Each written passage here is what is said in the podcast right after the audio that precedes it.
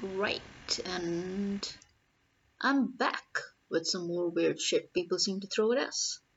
Now, one of this really um, weird thing that people seem to say is, um, you know, if you act, if you stay patient and you just go with the flow, karma does it all. Karma does it. Yeah, yeah, and and, and their basis for that is that you know those parents um, who go around having spoiled brats and then they have this one kid which i mentioned before who they've basically neglected but controlled their whole lives.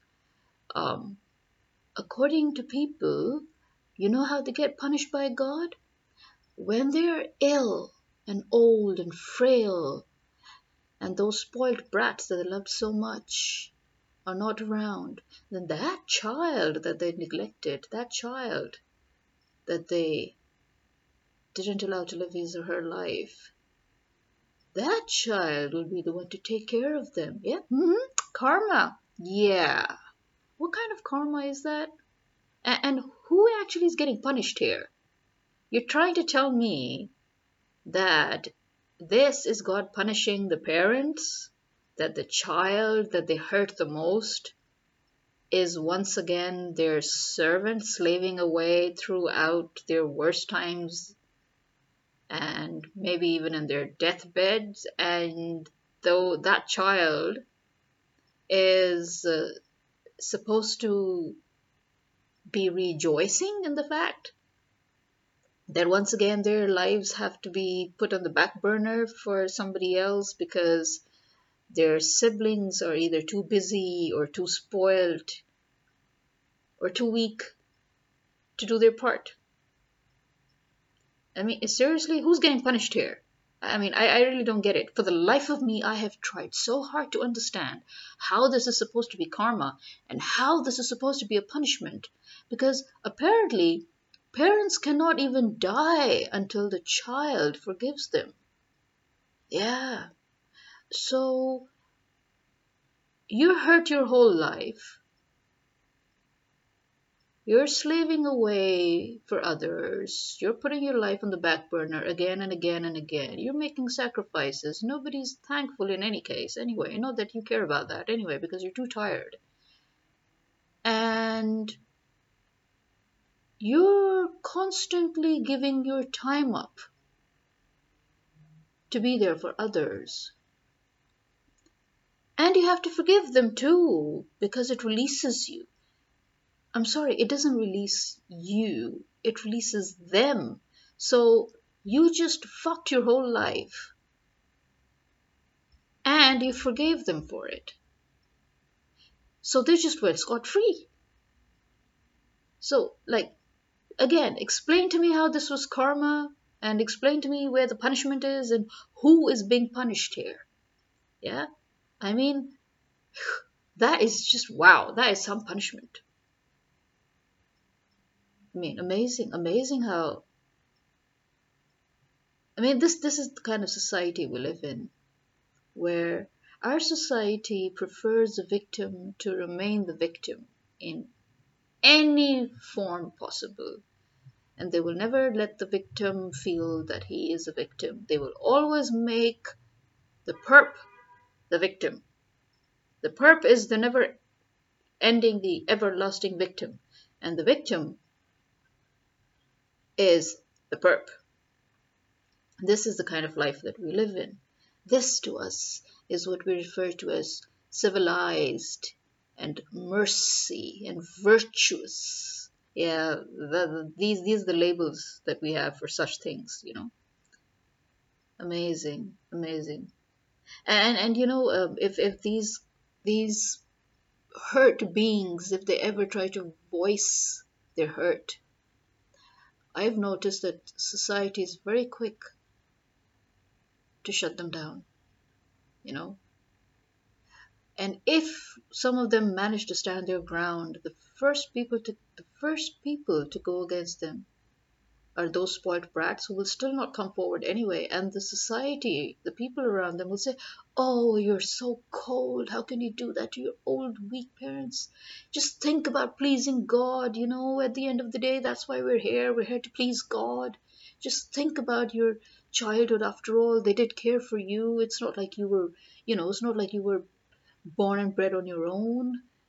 So nobody, we're not an island, you know, we all need each other. Yeah, the point is, they're the ones needing you. You know, I don't see you needing them, so I don't see why you have to be put into a situation where you need to compromise. I mean, if I'm the person, I would say, listen, whatever makes you comfortable. If you feel that you want to do it, if it makes you feel better, go ahead. But if you feel you just cannot do it because you're so hurt, then just walk away. You're not, there's no need to be guilty about it. There's no need, you're not wrong, you know? I mean, but no, the society will be the first one to condemn you. Old parents were neglected by their kids. Yeah, um, that, you know, that's one of the weirdest things also that I find is I think people tend to forget something. Um, when we have kids, when we're parents, generally, normally, we're quite young and energetic ourselves. So, parents, when they become parents, they are themselves quite young and energetic. And but when parents become old, then those same children who take care of their parents, they are not young and energetic either. They are growing older with their parents. So, you know, when you're 50, your child is 30 at best when you're 60 your child's 40 or 50 you know? Uh i mean that not not I, okay yeah sorry. That was just 10 year difference i did there. I mean minimum it should be like a 14 year difference which is normally how young when you have young parents. So but i mean the point is that your children are growing older with you. So they will be middle aged at best okay when you're old and weak and frail so they really are doing their best too, those of them who are doing their best. Although, of course, you've already managed to, you know, secure your future after all. There's always that one child whose life you've thrown away. You know, you, you've made sure that they should always be stuck with you and put you first. So why are you still complaining, you know? In our society, parents do not leave their children alone, no matter how old they get and children are duty bound to take care of their parents, matter how their parents never took care of them or did take care of them. The circumstances, the past doesn't matter. But yeah, I mean, this this is some funny shit people throw out there. People, amazing, isn't it? Amazing. Well, um, this is it for now. It's weird how you know there's so many things that you kind of remember uh, but when you actually start to, you know, make your podcast and stuff, then much of the stuff that that's been plaguing you throughout the night when you're trying to sleep just poof disappears. So this is it for now. Um, again, stay safe, stay happy, stay healthy, and remember, I'm not dishing all parents here. Uh, I mean, well, in a way, I am kind of dissing them, but um, deliberately used the word dish to soften the effect, but it kind of gave a weird, funky effect. Um, but I mean, I'm, I'm not trying to, as I said before, it's not all parents. It's not all, I mean, kids pretty rotten. Because you see, at the end of the day, we're all human beings. These are roles that we play. I see, that's the main thing. We tend to take this life for granted. We think that this life is real. We keep forgetting that this life is not eternal life. That means there's a limit to it. There's a time limit there. And when there's a time limit, it means we have a limited time in which to understand the roles that we need to play and to constantly reflect and constantly remind ourselves that we're being tested. And to actually understand the test, that is the test itself as well. I mean, you know. So, to understand what it is that we need to do and what it is that we need to not do and and what exactly is it that we need to understand? It's very hard. I mean, listen, as a person who has had to be a parent without getting married and without giving birth, the fact that the that I had to be an actual parent and the fact that I had to be the bad guy most of the time and I actually went against a lot of my own philosophies on, on you know on parenting and on life and on children. And and I mean basically I ended up uh, never wanting to have children of my own to be honest. Never. And I, I in fact I, I went uh, from neutral to anti-marriage.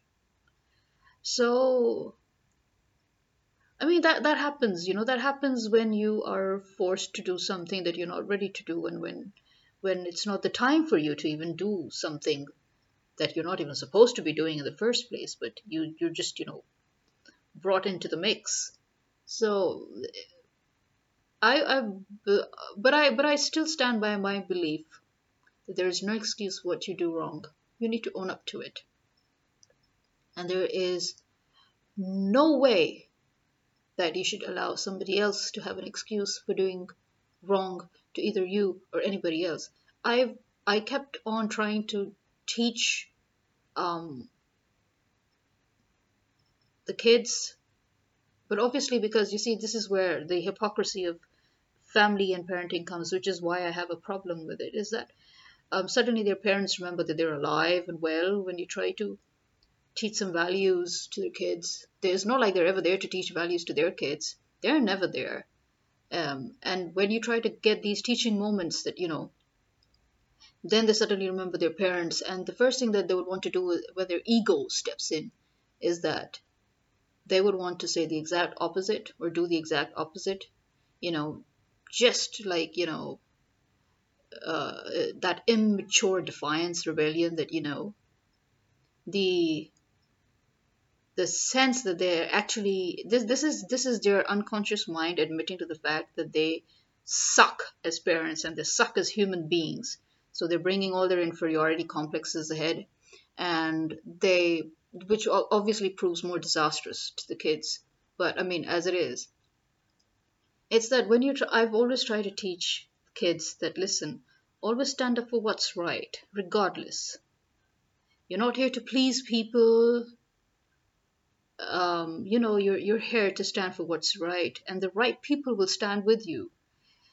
Know your friends. Friends are not those people who take from you and make you think you owe them. Uh, friends are those who stand by you and tell you when you're wrong and you should never leave that friend that tells you when you that you're wrong. He is the best friend you could ever ask for. A friend who's going to stop you from doing something wrong. If you leave that friend, you're the loser here, man. And you're wrong, and there's nothing wrong with that friend. Something's definitely wrong with you. And never make excuses for succumbing to temptation especially lousy excuses for succumbing to lousy temptations such as lying and hypocrisy you know.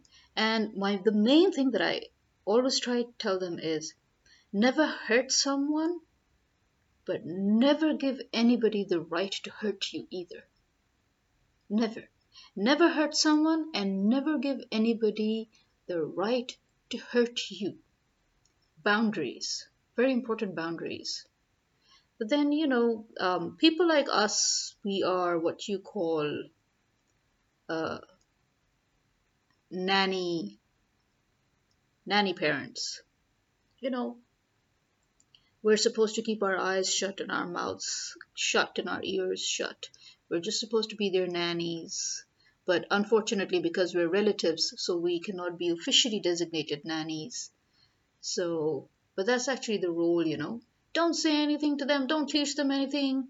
You know, just clean their shit up, wipe their asses, you know, fix them for school, feed them, clothe them.